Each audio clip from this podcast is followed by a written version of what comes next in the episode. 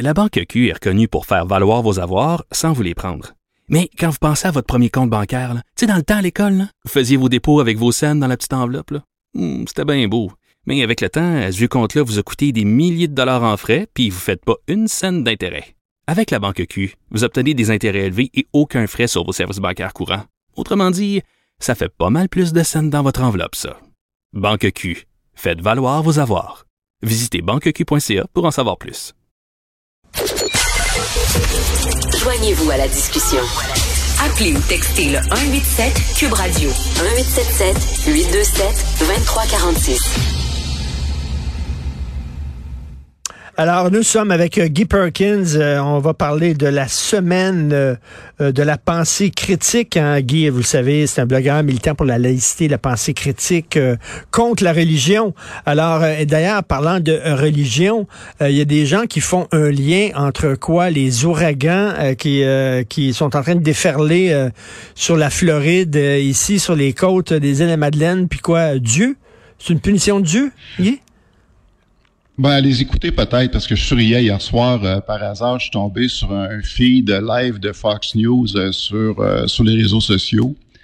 Puis là, évidemment, on peut juste être épouvanté parce ce ce qu'on pouvait voir, les vents violents, puis tout ça. Puis c'était drôle de voir défiler, là, un derrière l'autre, les gens qui, qui envoyaient leurs prières aux gens de la Floride, puis comme comme si les prières allaient faire ben quelque chose. Puis encore là, on, peut comprendre. Dire, quelque part, c'est, c'est, ça démontre quand même toute l'impuissance qu'on, qu'on a face à ce genre d'événement. Puis pour certaines gens, c'est la façon d'exprimer cette impuissance-là.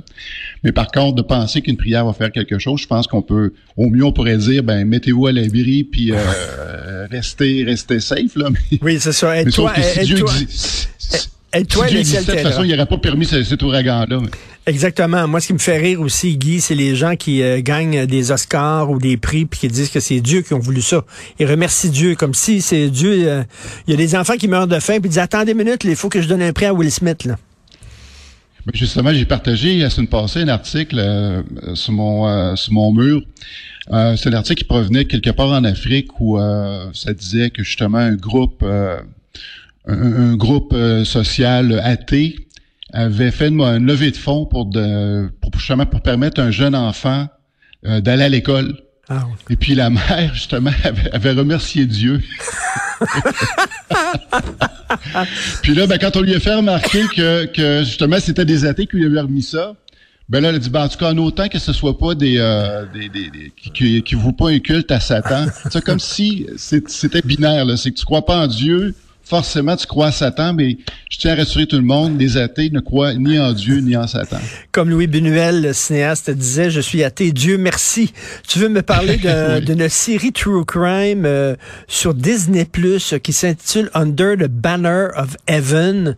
J'ai vu passer euh, l'affiche de ça, je me suis dit, oh non, Disney Plus maintenant qui font, là, qui, qui diffusent des séries pro-chrétiennes sur Dieu. On sait qu'il y a des films chrétiens, il y a du rock chrétien, tout ça.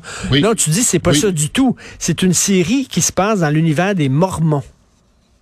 Exactement. Ben, c'est une série qui a même fait passer vraiment de bruit aux États-Unis, puis même un peu en, France. Euh, d'ailleurs, en France, la série euh, a été traduite par le nom de Sur Ordre de Dieu.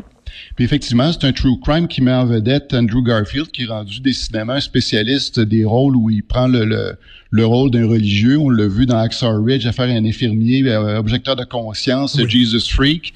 Euh, il a été dans le merveilleux film euh, Silence de, de... De Martin Scorsese.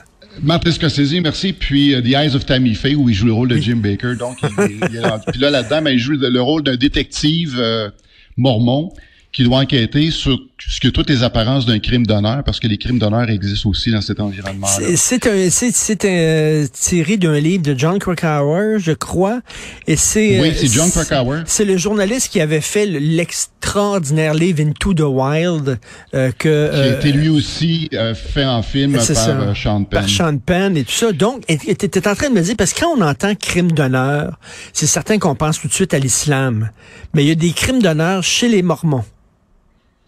Oui, absolument. Euh, même dans, toutes les religions. Je disais, d'un moment qu'il y a de l'intégrisme, puis du littéralisme, puis qui est fait par rapport justement au, texte religieux, n'importe quelle religion s'expose à ce genre de, phénomène-là. Surtout si justement tu ne rentres pas dans les rangs.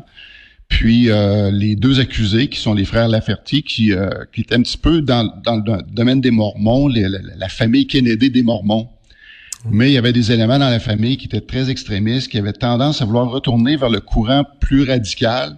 Parce que dans, le fond, il faut, savoir que dans le, chez les Mormons, euh, la plupart des Mormons, c'est des modérés, c'est-à-dire qu'ils font partie de la, branche modérée. C'est la très grande majorité, mais il y a quand même une dizaine de mille qui font partie de ce qu'on appelle euh, le FLL, euh, FLDS, que j'ai toujours tendance à mélanger avec LSD, mais qui, sont les fondamentalistes de, ce courant-là. Puis, la séparation vient assez rapidement parce qu'on sait que les Mormons, au départ, dans leur, dans leur culture, dans leur, dans leur évangile, il y avait toute la notion justement de polygamie.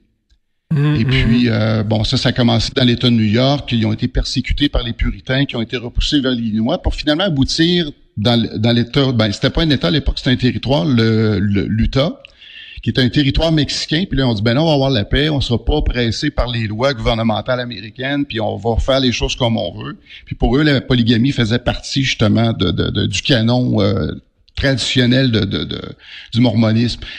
Et puis, quand il y a eu la guerre contre le Mexique, ben là, le est devenu un territoire américain, puis ensuite est devenu un État, officiellement un État. Puis là, ben, ils ont, eu un choix à faire. Ils disaient, ben là, écoutez, euh, vous laissez tomber la polygamie ou euh, il, va, falloir que vous quittiez. Fait que la, très grande majorité, on fait le pas de dire, bon, OK, on élimine la polygamie, mais il y a quand même une frange qui ont dit non, nous, on refuse. Puis là, évidemment, il y a tout un, un, clash contre l'État qui s'est. Mais, mais euh, crime d'honneur, crime d'honneur chez les Mormons, c'est quoi? Ils tuent des gens qui veulent quitter l'Église ou euh, qui refusent la polygamie. Euh, qu'est-ce qui s'est passé exactement dans ce ben, cas-là? Ici, dans ce cas-ci, c'est que la, parce que ici, la, femme qui est assassinée, c'est la frère, la, femme du frère de, du plus jeune frère des Laferty, qui elle était considérée comme une libérale parce qu'elle était pas obéissante, parce que justement dans, dans les courants radicaux euh, on demande justement l'extrême obéissance des femmes, puis qui n'ont pas à contredire les hommes, puis elle, ben, voulait avoir, pardon, voulait avoir sa carrière, puis tout ça, puis elle, mm. contestait certaines règles, mais parce que elle et son mari faisaient partie du courant, évidemment, plus modéré, mais là, ses frères ont vu ça comme une menace, parce que eux, c'était dirigé plus vers un autre secte qui est encore plus radical que les, les, les fondamentalistes. Mais c'est comme, c'est ben, comme, les, ben, c'est comme les chafia qui s'est passé euh, au Canada, c'est-à-dire euh, euh, des, des filles qui voulaient vivre à l'occidental de façon moderne, pour les a tuées. C'est un peu la même chose chez les Mormons. C'est rare qu'on en parle. et puis les Mormons, en plus, c'est pas c'est pas une petite secte bizarroïde. Ils ont quand même une certaine influence, une certaine importance aux États-Unis, là, Guy. Oui, absolument, Marie-Charles. Faisons une comparaison. Euh, quand on regarde au total, euh, à l'échelle mondiale, il y a 17 millions de Mormons. quand on sait qu'il y a 16 millions de Juifs, donc c'est facile de voir quand même que c'est pas c'est pas un, groupuscule. Ben oui, c'est pas les Raéliens. En terminant, tu veux me parler d'un livre de Jean-François Bronstein, La religion woke. Est-ce qu'on peut dire que c'est une religion, le wokisme? Ben, j'ai écouté une entrevue qu'il a faite. Euh, on peut commencer à y croire, parce qu'il est le troisième, même le quatrième, à reprendre cette thématique-là, parce que voilà la France maintenant qui, s'intéresse au phénomène puis qui le décrit. Parce que bon, ici au Québec, on a Mathieu Bock-Côté qui a écrit un livre là-dessus. Mm-hmm. Aux États-Unis, tu as, John McWhorter qui, qui reprend la même thèse, c'est-à-dire du woke racism, le, le racisme et la religion woke. Fait que c'est toute la même thématique qui revient. Il y avait même le, le, le philosophe et l'historien des sciences, Lee McIntyre, qui reprochait justement euh, à ce mouvement-là de, s'éloigner, de, même euh, être contre la science.